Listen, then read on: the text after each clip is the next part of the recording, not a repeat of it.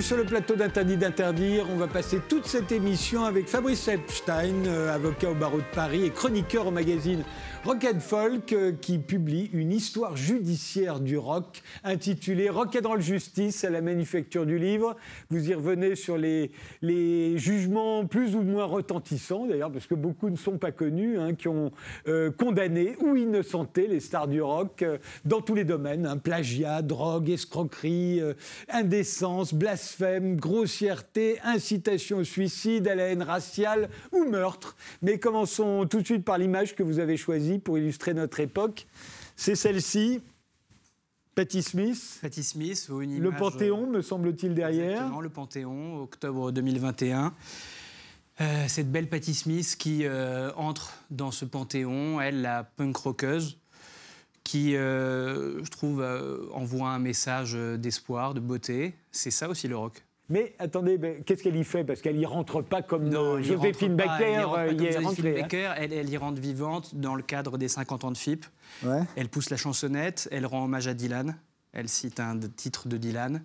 Elle a toujours rendu beaucoup d'hommages. Hein. Patti Smith, elle est très modeste. hein, Elle cite ouais. toujours tout le monde. Exactement. Mais euh, en quoi que, pourquoi ça vous paraît si important euh, tout à coup que Patti Smith soit devant le Panthéon? Le Non, rock, euh, c'est plus que c'était, c'est de la variété aujourd'hui. hein. Oh, c'est pas de la variété, non. Je trouve que ça, ça rend hommage au rock, ça rend hommage à cette musique, et, et- et ça montre aussi que le rock peut entrer dans un cadre peut-être un peu plus constitutionnel ou un peu plus rigoureux, rigoriste. Et je trouve qu'elle a sa place. Alors, ce qu'on voit pas, c'est que à gauche, euh, il y a le drapeau français et le drapeau de l'Europe. Je trouvais joli qu'une américaine, si fan de la France, si fan de Rimbaud, puisse aussi rendre hommage euh, à la France et à l'Europe. Alors, Rock'n'Roll Justice, votre livre commence par la plus célèbre affaire de plagiat de l'histoire du rock. Euh, on va réécouter quelques mesures de My Sweet Lord, énorme tube de George Harrison après la séparation des Beatles. Écoutez.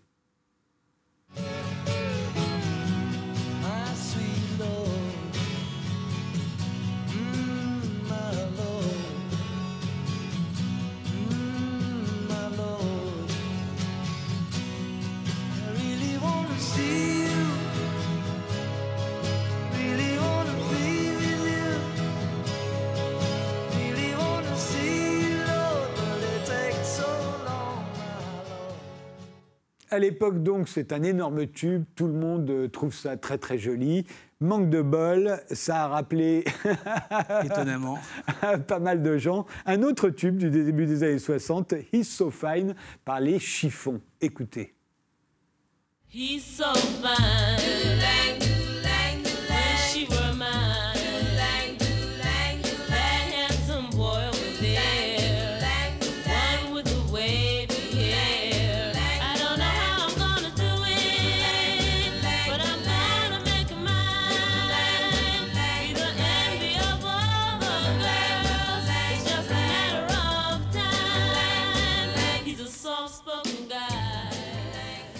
He's So Fine avait été écrit et composé par Ronnie Mack, euh, qui était noir, euh, qui était mort, mais il avait encore une maman. Qu'est-ce qui Oui, s'est qu'est-ce qui s'est passé Parce que c'est En- en flagrant, fait, hein, quand oui, on l'écoute, c'est- il n'y a aucun c'est doute. hein. tout à fait flagrant. Harrison s'est fait attraper très vite finalement. Quand la chanson sort aux États-Unis, la succession euh, Ronnie Mac l'attaque. Il se retrouve devant un tribunal à New York. Et là, ses avocats font une petite erreur. Plutôt que de choisir un jury populaire, ils décident un juge unique. Manque de bol, ils tombent sur un juge qui s'appelle Owens, qui est un fanat d'opéra et qui va tout de suite dire que euh, le plagiat est évident, mais il emploie le terme de plagiat subconscient. Et en fait, euh, Harrison... Subconscient, euh, ça veut dire que Harrison l'a entendu et qu'il s'en souvient plus. Quoi. euh, Ouais, possible. ouais, ouais, sauf que bon, Harrison l'a entendu, il le dit, et bon, plus tard, Lennon va un peu se moquer de lui en lui disant, tu sais, t'aurais dû changer une ou deux mesures et ça serait passé. Oui, voilà. Voilà. Mais alors là où cette affaire est incroyable, c'est qu'en fait, euh, celui qui va bénéficier ou qui espère bénéficier, c'est le, le manager des Beatles. Oui, oui, alors là, il y a une sorte de jeu un peu bizarre entre le manager des Beatles de l'époque, Alan Klein, qui est aussi le manager d'Harrison, ils sont assez proches. Euh, il tente un deal avec Harrison pour lui dire il a racheté les droits d'Is Fine et euh, ben, il se bat finalement contre Harrison. Il va avoir gain de cause, mais comme le juge a compris cette espèce d'astuce un peu bizarre, eh bien, euh, il va condamner Harrison, mais à un montant très faible. Qui sera le montant des droits d'acquisition de la chanson Is So Fine. Donc finalement, c'est un peu balle au centre, Ouais. mais Alan Klein, qui aimait euh, les procès et les avocats, va réussir à trouver une solution avec Harrison. Ils vont se partager la chanson, l'un pour euh, les USA et l'Angleterre, l'autre pour le reste du Oui, pour monde. que ce soit bien clair, en fait, Alan Klein a racheté les droits de Is So Fine. Exactement. Donc en fait, c'est à lui que George Harrison devait de l'argent. Voilà, vous expliquez mieux que moi, c'est et exactement pas, ce qui s'est et, passé. pas à- et pas aux héritiers de. Ronnie Bach euh, qui malheureusement n'ont jamais touché un sou. c'est Le voilà, une- le voilà Alan Klein. On va en reparler hein, parce qu'Alan Klein, il y a un très très gros dossier hein, dans Rock'n'Roll Justice. Mais d'abord un autre cas alors, intéressant d'autoplagiat. Oui. Euh, effectivement, on va écouter tout de suite The Old Man Down the Road, chanson de John Fogerty euh, qui sort euh, dans les années 80, je crois. Au 85. Voilà, 85. John Fogerty, c'était le leader de Creedence Clearwater Revival, qui était le groupe qui avait vendu quasiment le plus de disques en 1970. Ouais, un nombre de numéros un Voilà, incroyable. il dingue. Et là, il sort, sort cette chanson. Euh, ben, on l'écoute.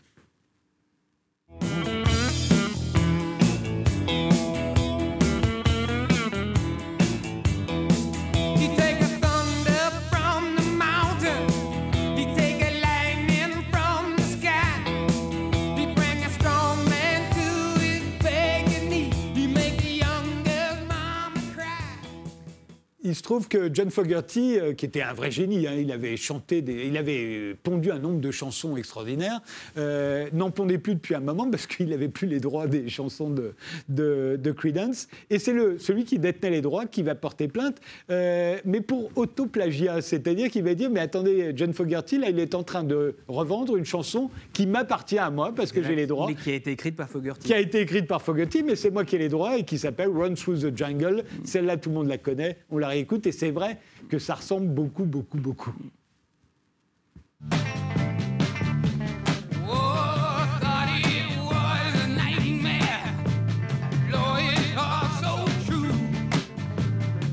Oh,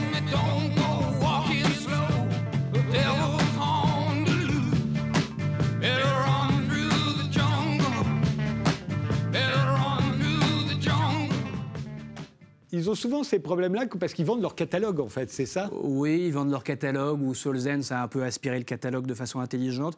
C'est pas n'importe qui, Solzen, c'est le producteur de Vol de coucou, il manque pas d'argent.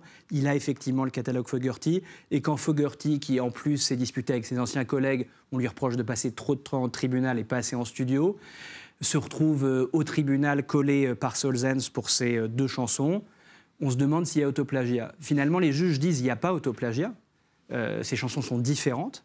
Et en fait, une autre question se pose. C'est vrai qu'elles sont différentes au point de vue des notes. hein. elles sont différentes de point de vue des notes. En tout cas, style oui, oui, le style est le même. De toute façon, Fogerty fait à peu près la même chanson, mais c'est ce que pas mal de gens disent euh, de certains groupes de rock. Ils ont une chanson, ils la déclinent sous différentes formes.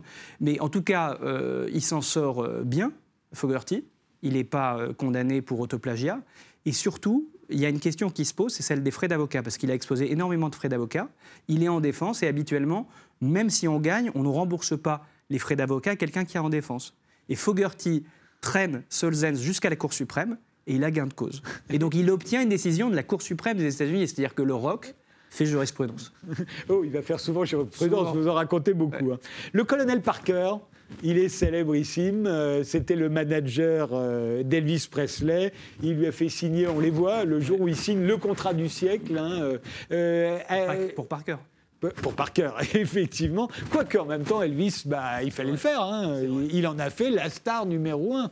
Mais, euh, mais qu'est-ce qu'on lui reproche à la fin au colonel Parker? À part qu'il a menti sur tout, Ouais, que bah, il finalement, est... je m'a- Je m'aperçois qu'à regarder la photo, euh, le petit chien et le gros chien, c'est peut-être euh, l'explication de leur relation. Oui, c'est vrai. Non, mais qu'est-ce qu'on lui reproche D'être plus malin que tout le monde?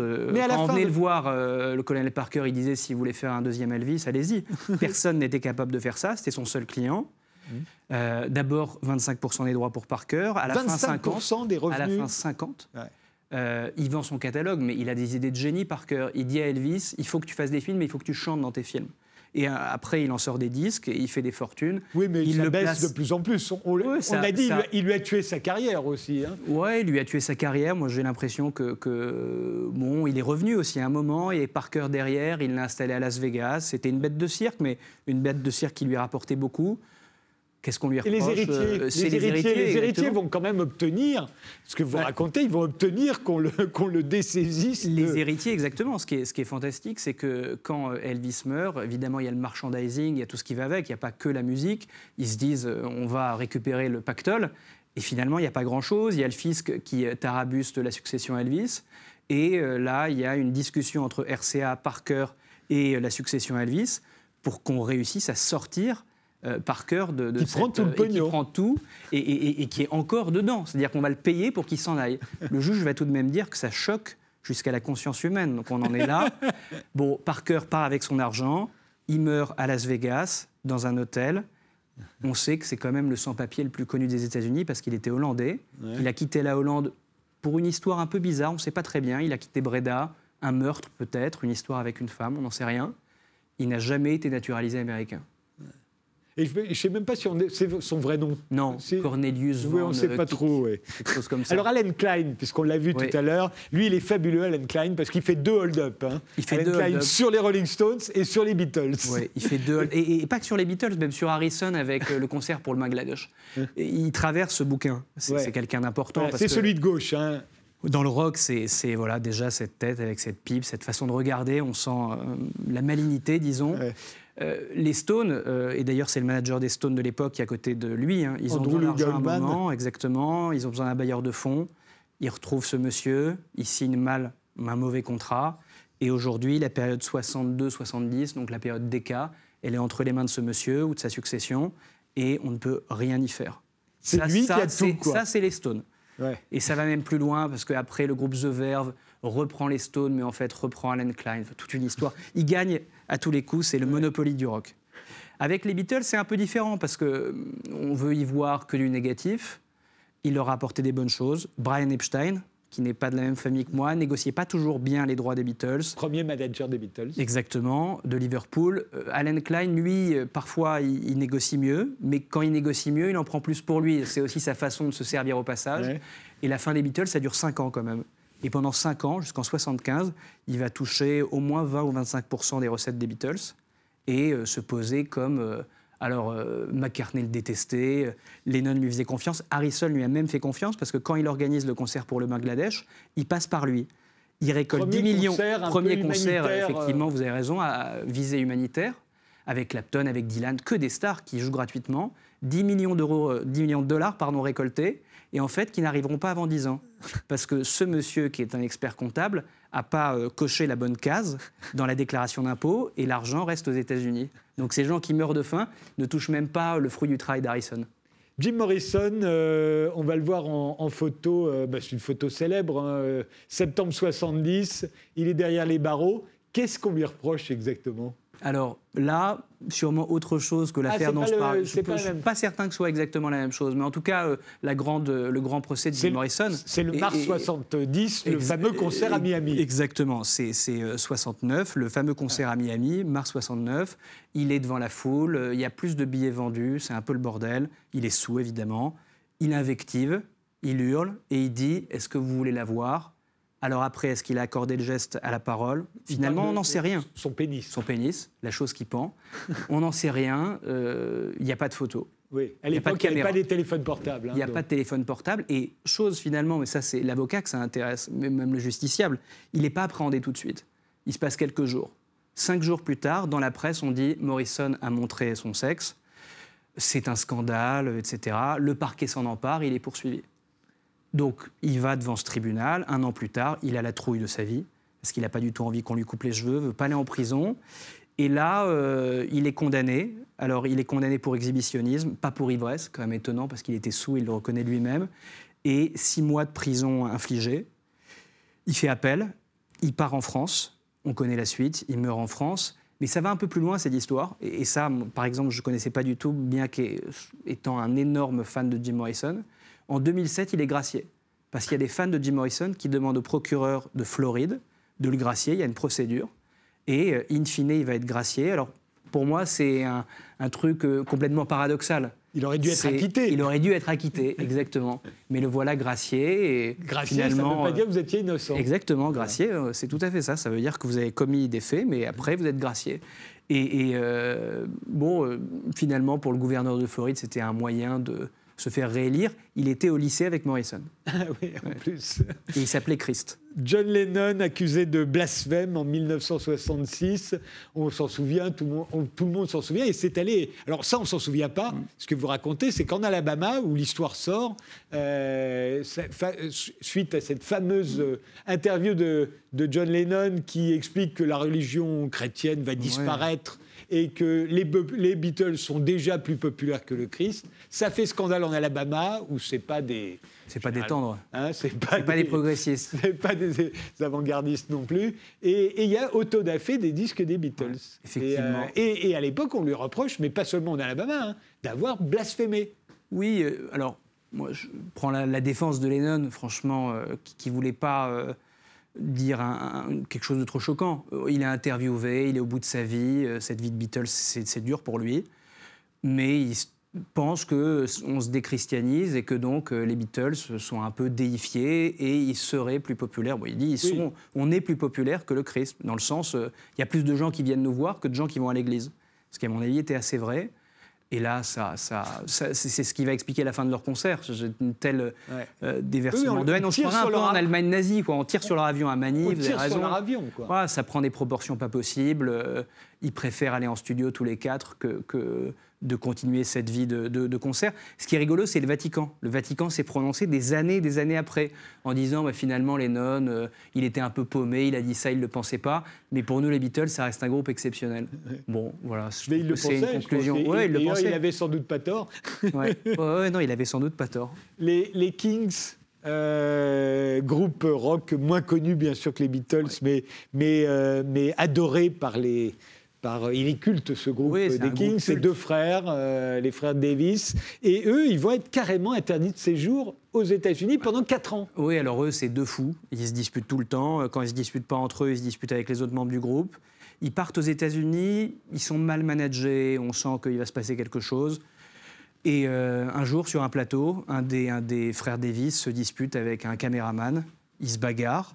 Et finalement, la, la, la guilde des caméramans euh, des États-Unis leur demande de ne plus remettre les pieds aux États-Unis pendant quatre ans Les syndicats sont puissants aux États-Unis. très puissant. Et, et- et, euh, alors eux, on- ils ont une double euh, lecture de la chose. Ils disent d'un côté, comme on n'était pas bien managé, on n'a pas pu avoir autant de succès que les Beatles, les Stones ou même les Who, hein, qui euh, ont vachement percé aux États-Unis. De l'autre, ils sont revenus en Angleterre, ils ont fait leur grand tube, célébrant cette espèce d'Angleterre euh, post-Brexit, on revient à nos valeurs, euh, Village Green, Preservation Society. C'est leur grand disque. Ils ne l'auraient pas fait s'ils avaient eu cette carrière aux États-Unis. Mais, ironie de l'histoire, ils sont quand même retournés aux États-Unis.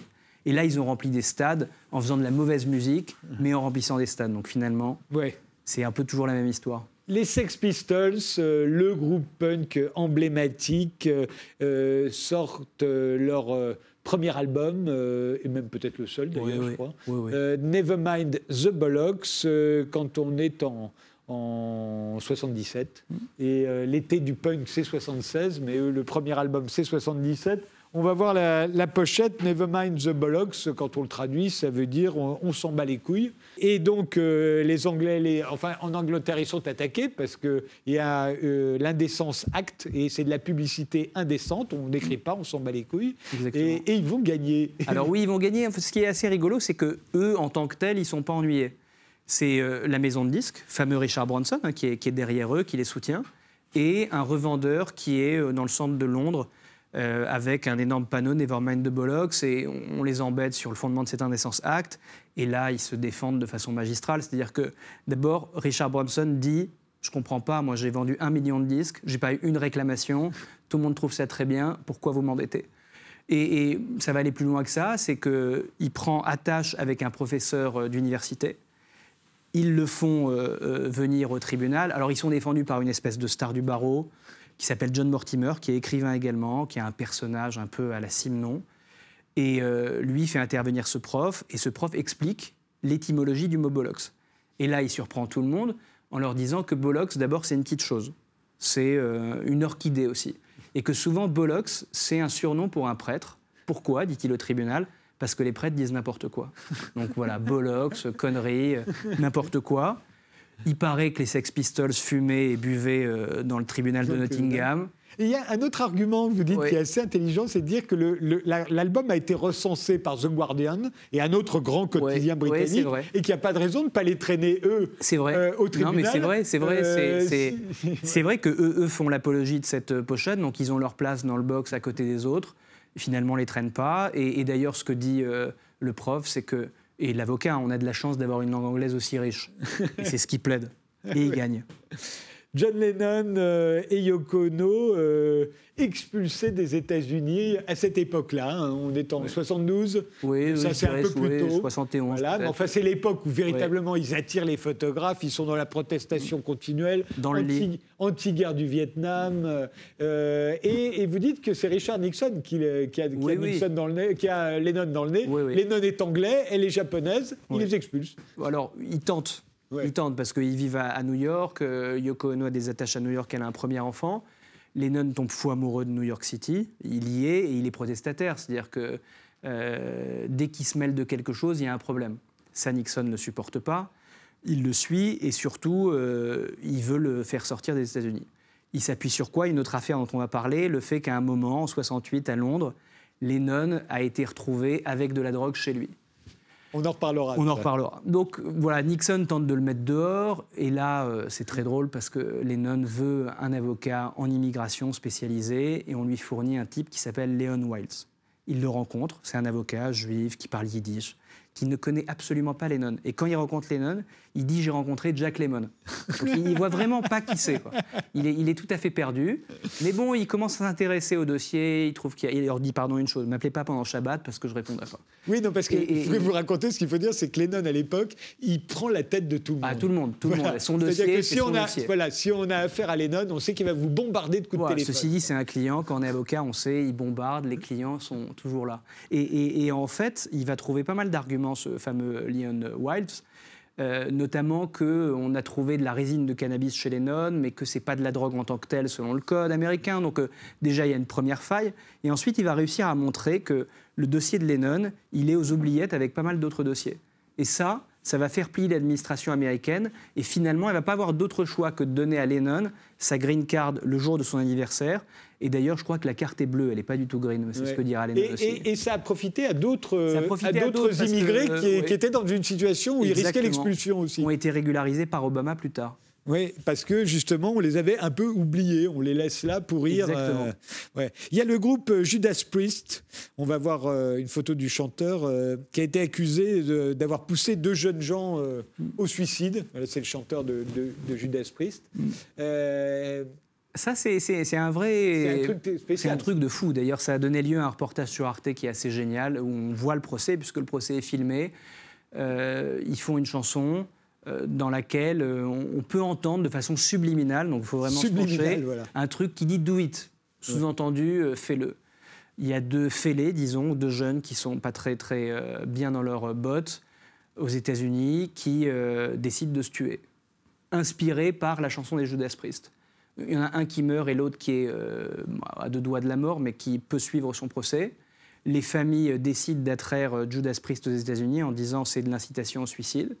Et on va retrouver ces messieurs avec les cheveux longs, leur tenue, en train de se justifier, d'expliquer que finalement, euh, d'abord, il n'y a pas de message subliminal. Il faut prouver l'existence d'un message subliminal, c'est pas simple. Et ensuite, que finalement, c'était pas de l'incitation à- à- au suicide et qu'ils avaient leur libre arbitre et qu'ils auraient pu ne pas se tuer. Donc, ils vont avoir gain de cause. Mais ça va donner lieu dans cette petite ville de Reno, on- là on n'est pas loin de Las Vegas, c'est un peu paumé, à un procès euh, assez hors norme pour montrer jusqu'où cette musique-là peut avoir de l'influence Il sur y en les aura jeunes. plusieurs d'ailleurs des procès pour Oui, avec Ozzy Osbourne aussi, oui. Ozzy Osbourne, le Oui. leader de Black Sabbath, Oui. va être euh, également euh, poursuivi.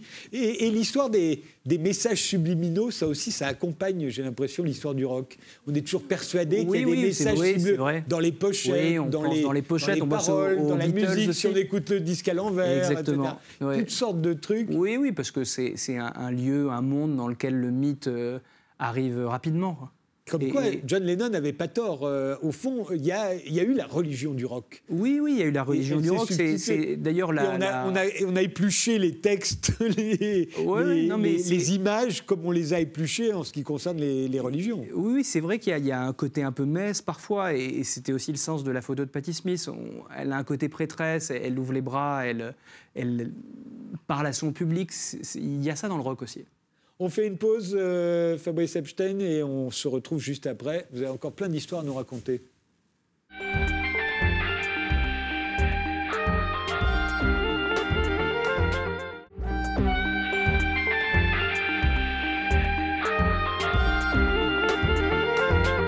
L'invité d'Interdit d'interdire aujourd'hui euh, est avocat et chroniqueur euh, au magazine Rock and Folk. C'est Fabrice Epstein euh, qui est avocat, je l'ai dit, et qui publie euh, Rock and Roll Justice, une histoire judiciaire du rock à la manufacture du livre.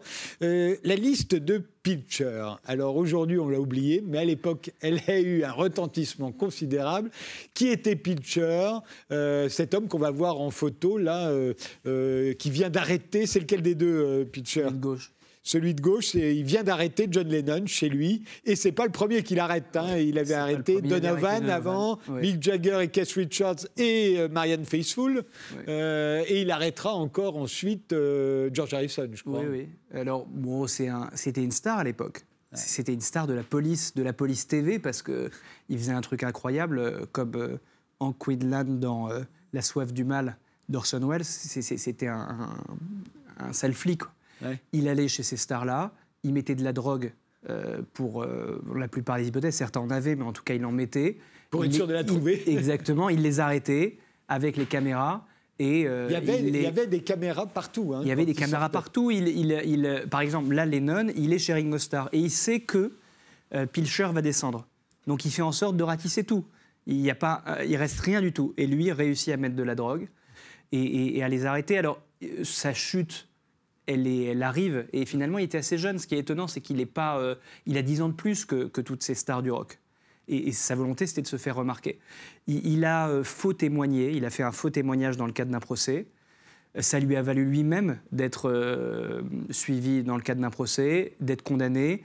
Il s'est exilé en Australie, on l'a fait revenir. Il était en prison, il a vécu oublié ensuite, et il est mort sans que personne ne sache qui il était. Mais à l'époque, c'est des, des- des- un retentissement dingue. Quand, euh, quand on arrête Mick Jagger, Keith Ah oui, Richards euh, et Marianne Faithfull, racontant que Marianne Faithfull, on l'a trouvée nue, euh, roulée dans une fourrure. euh, Alors ça, ça a un énorme retentissement. Ils vont en tôle pendant plusieurs jours, les, les deux frères euh, Richards et Jagger.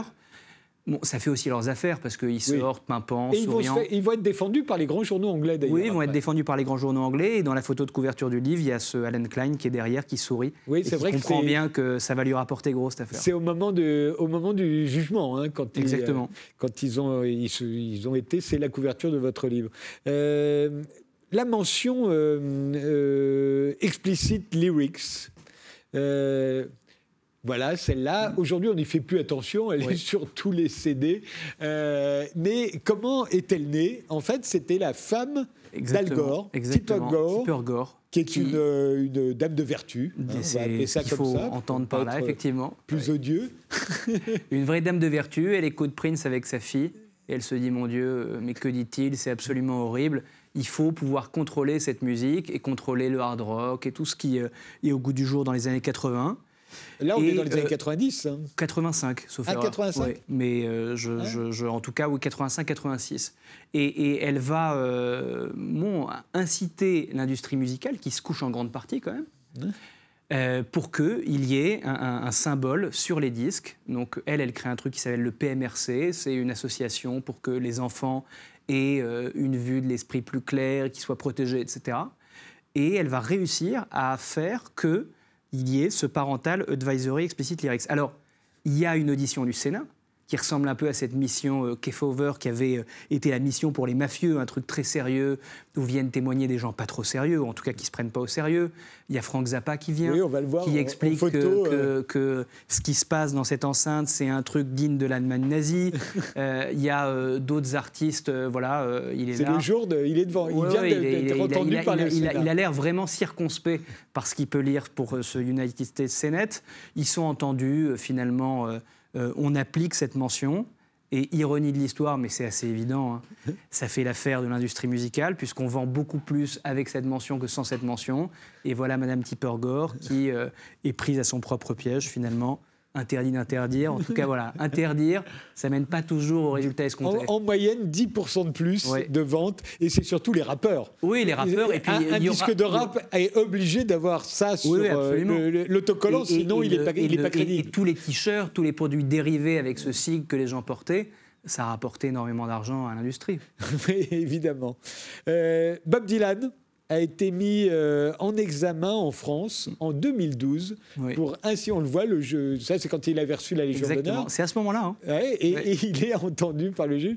Il est, il est mis en examen mis en examen. incitation à la haine raciale et, euh, et injure publique pour une interview incroyable. parce Ouais, que- complètement incroyable. Je suis fan absolu de Dylan. C'est une histoire que j'ai découverte un peu au hasard. Il- en 2011, je crois, ça fait longtemps qu'il n'a pas pris la parole et il parle à Rolling Stone USA dans un très long article magazine, hein, le magazine. Magazine, pardon. Dylan Unleashed. Il dit tout. Et là, on lui demande, vous pensez quoi de la société américaine aujourd'hui? Et il dit, bah, la société américaine, elle est rongée par ses démons, euh, l'esclavage, les noirs, les blancs. Quand vous êtes noir, vous sentez euh, quelqu'un qui a du sang du Ku Klux Klan. Quand euh, vous êtes juif, vous sentez le sang d'un nazi. Et quand vous êtes serbe, vous sentez le sang d'un croate. Que n'a-t-il pas dit? Aux États-Unis, tout le monde s'en fiche, tout le monde s'en fout complètement. Rolling Stone USA a un correspondant en France, qui est Rolling Stone France, un magazine complètement indépendant.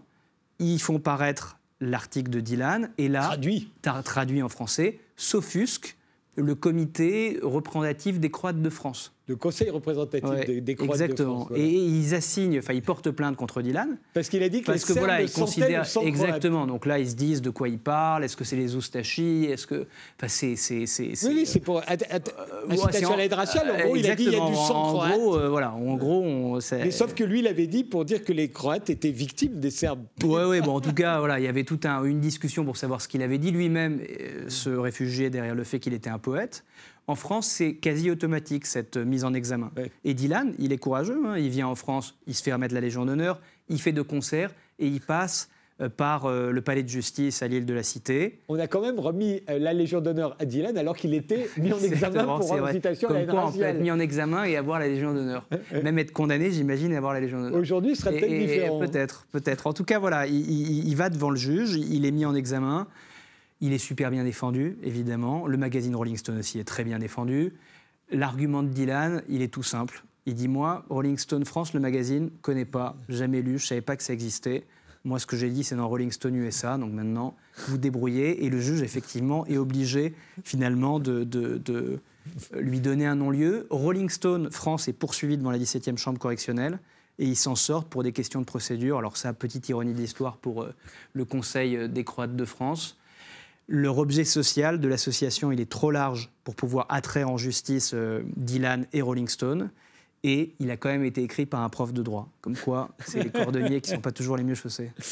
Euh, toujours en France, ça, c'est des... on voit bien les procès typiquement français. Oui, hein. bah, ils sont- La citation ouais. à l'aide raciale, c'est notre spécialité. C'est Exactement. notre spécialité.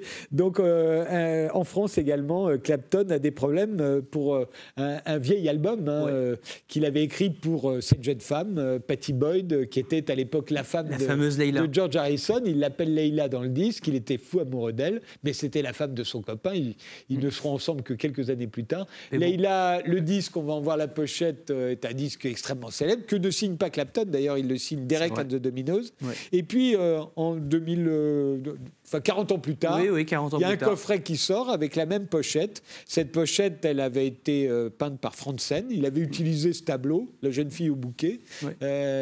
Ça n'a jamais posé de problème. Mais quand Non. sort le coffret, tout à Oui, coup, euh, tout à la coup, fille. elle dit c'est dénaturé et par Parce ailleurs que sur- ce- dans le coffret, c'est vrai que l'image était un peu, di- un peu en bon. 3D, enfin bon voilà, il y a une dénaturation selon elle, donc elle considère que ça respecte pas l'esprit de l'œuvre de son père. Alors c'est compliqué parce que le tableau n'a pas été donné par elle, mais par le fils naturel de son père.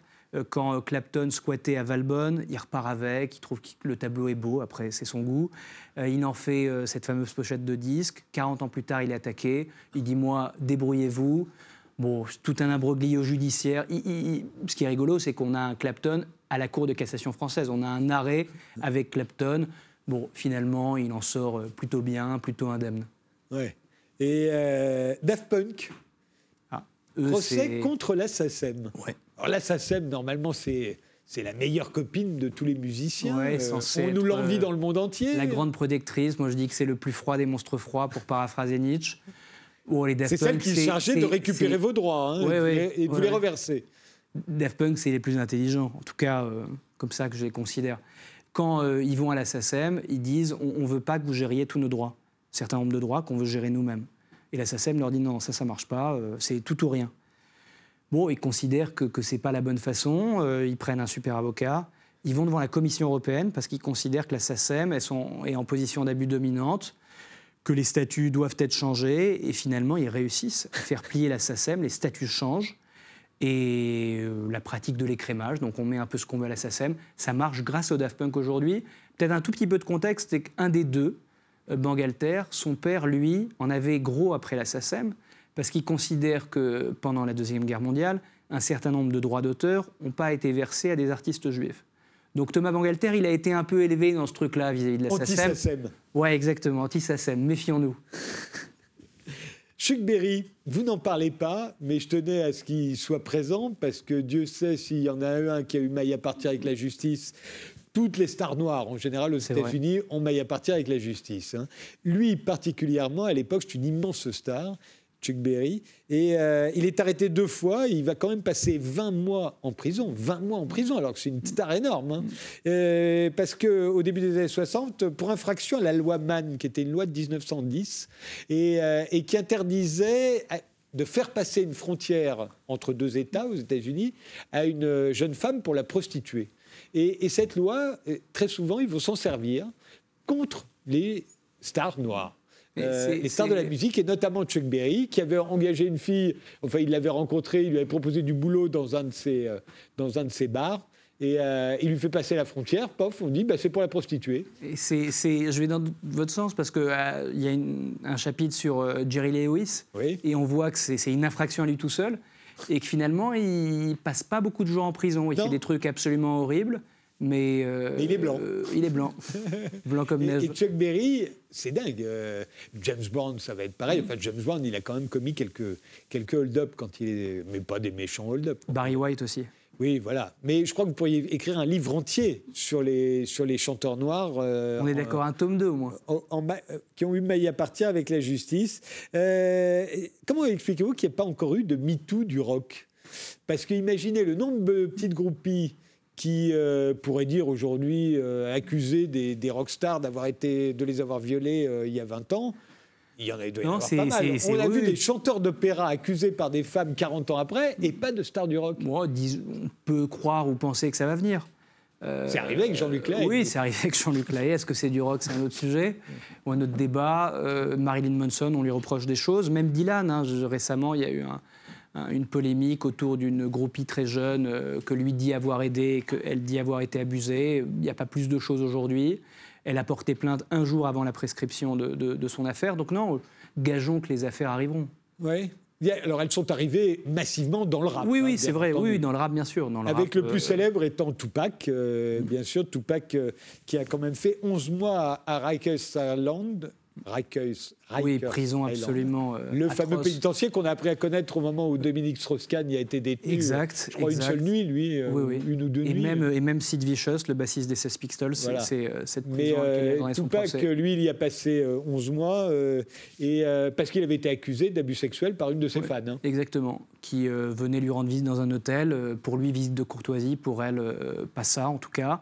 Elle dit avoir été abusée, euh, il a été euh, condamné. Et c'est à ce moment-là d'ailleurs où euh, Suge Knight, son futur manager, a pris contact avec lui et où il se retrouve dans son écurie.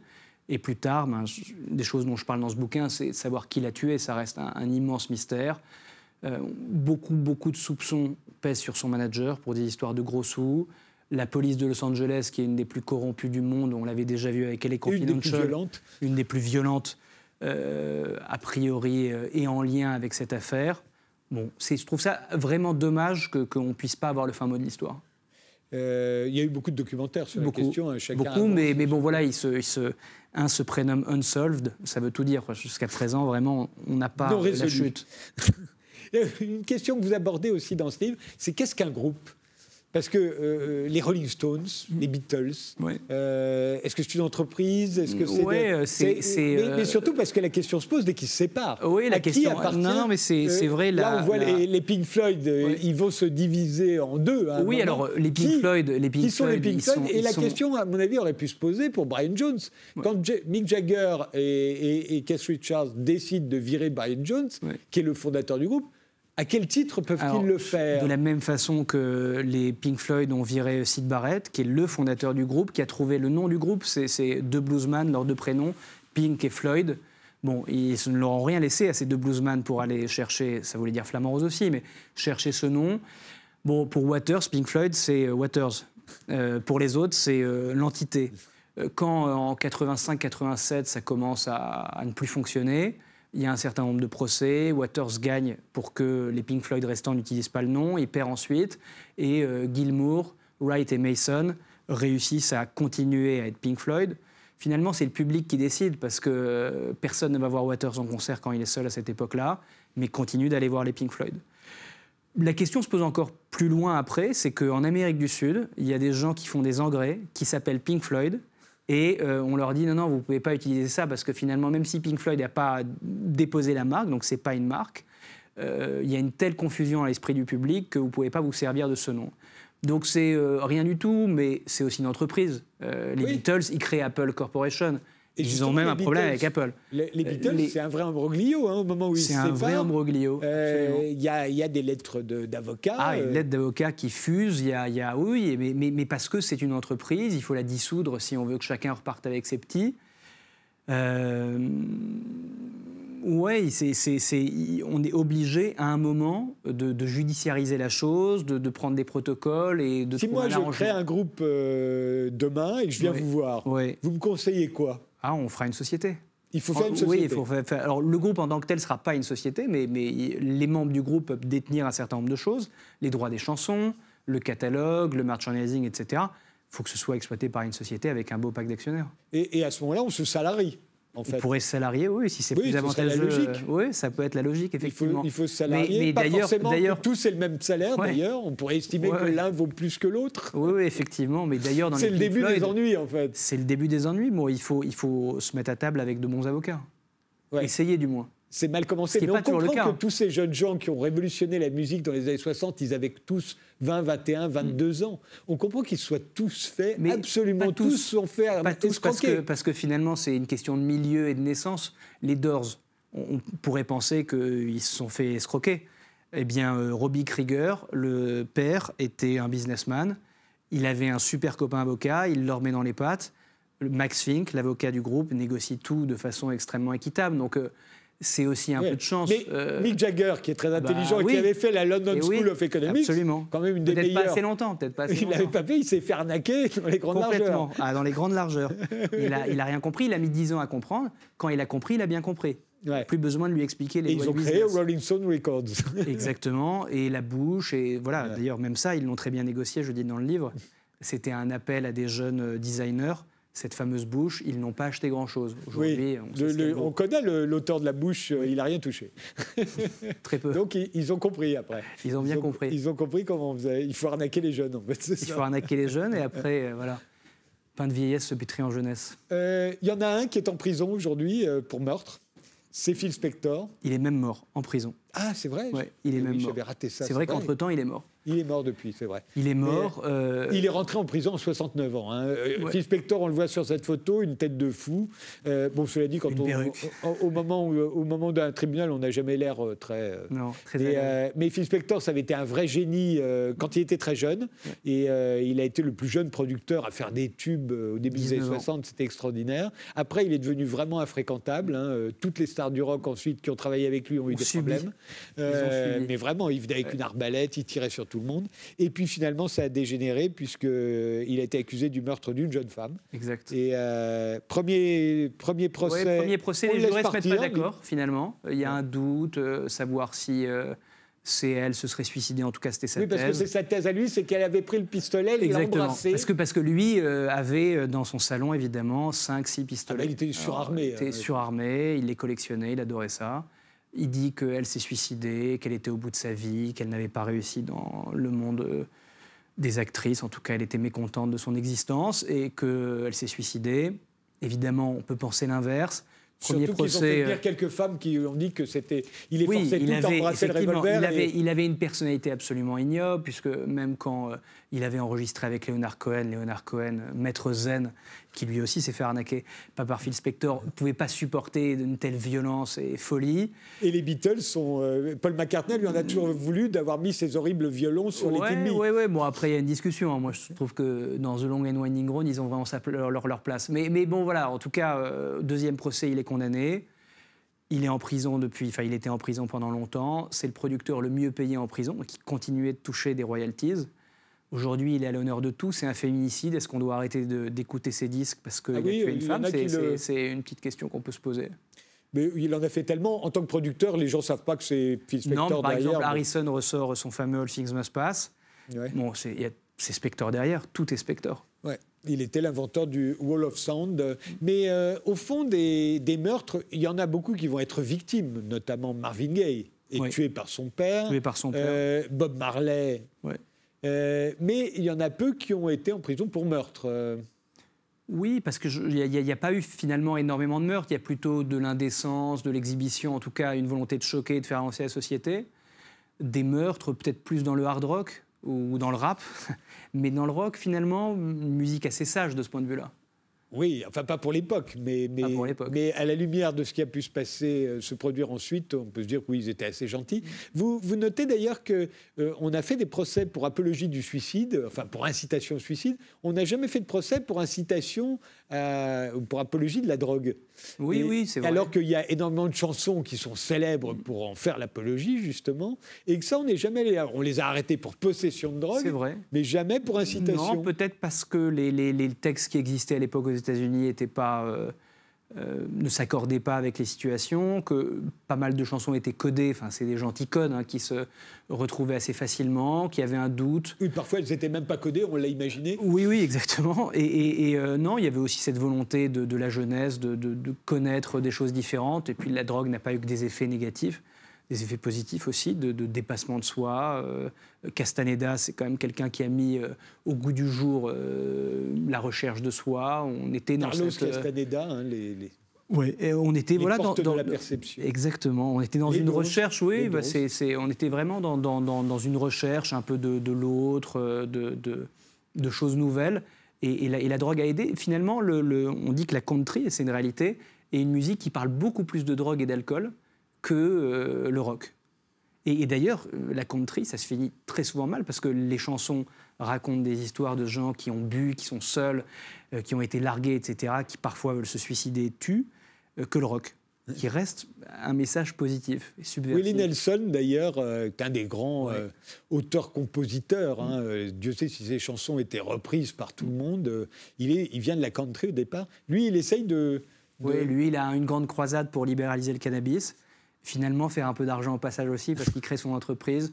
Bon, moins bien que les super start-upers de ce secteur, mais euh, c'est rigolo parce qu'il se fait arrêter avec de la drogue, évidemment, et finalement, il est mal jugé ou pas jugé, mais on revient peut-être à votre réflexion sur les noirs et les blancs, parce qu'il n'a pas été appréhendé dans les euh, euh, conditions euh, de la loi, et donc il y a un vice de procédure.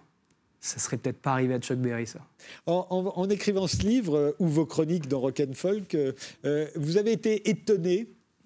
Vous avez des, Oui, eu des oui, vraies j'ai- surprises parce oui, qu'on ai- imagine ai- toujours le rock, effectivement, comme, euh, comme un- une histoire jalonnée de procès, de, Oui, oui, de, je, de- de je- gens en prison. Je savais qu'il y avait des procès. Je connaissais quelques procès, mais j'ignorais Dylan, par exemple, et l'incitation à la haine.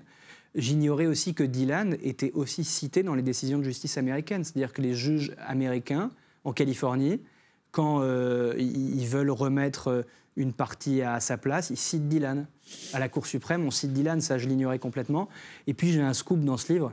C'est un petit scoop hein, qui date des années 68 c'est que euh, George Harrison, qui est quand même, il revient beaucoup dans ce livre parce que je l'aime beaucoup, c'est mon Beatle préféré, disons, il s'est battu avec un photographe à Nice qui s'appelle Bébert, et, euh, on a la photo de Bébert qui le prend avant qu'il se batte, puisque c'est parce qu'il a été pris en photo à la fauvette qu'il s'est- s'est battu avec lui, et il a été euh, renvoyé devant le tribunal correctionnel de Nice pour coups et blessures, Et, je trouve cette histoire assez, euh, assez géniale et insolite. Donc on apprend des choses, j'ai appris des choses. Il n'y a pas eu de, de- le procès des Beatles. On aurait pu imaginer à un moment, c'était pas loin. hein, ils auraient pu se Oui, faire un ils ont- procès. bah, ils ils ont- sont tellement à couteau tiré. Paul McCartney d'un côté, les trois autres Beatles de l'autre. Oui, oui, moi d'ailleurs, je trou- je trouve qu'on le voit pas mal dans, dans Get Back. Alors, je- j'ai pas tout vu, hein, je Le suis complètement honnête dans le film qui vient de sortir, où euh, tout le monde dit euh, c'est fantastique, ils aimaient être ensemble, etc.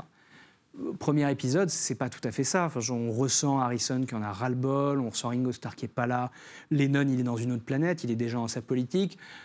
McCartney essaie de faire le chef. Bon, c'est c'est- oui, on aurait pu imaginer un procès retentissant pour des droits avec euh, un peu plus de, de, de sang, disons. Mais les Beatles sont les Beatles, ça reste des bons garçons. On peut dire ça. Merci euh, Fabrice Epstein. Rock'n'Roll Justice, ça vient de paraître à la manufacture du livre. Euh, vous allez en faire un sur les Noirs. Franchement. j'en fais un. Qu'il sera plus épais, hein. Oui, absolument. Il sera plus épais. Si en plus vous rajoutez le jazz, Vous ferez l'introduction. les jazzmen, les pauvres, alors qu'est-ce qu'ils ont subi? Enfin bref. Le livre est sorti à la manufacture du livre. Euh, merci d'avoir passé tout ce temps avec nous. Merci de nous avoir suivis et rendez-vous au prochain numéro.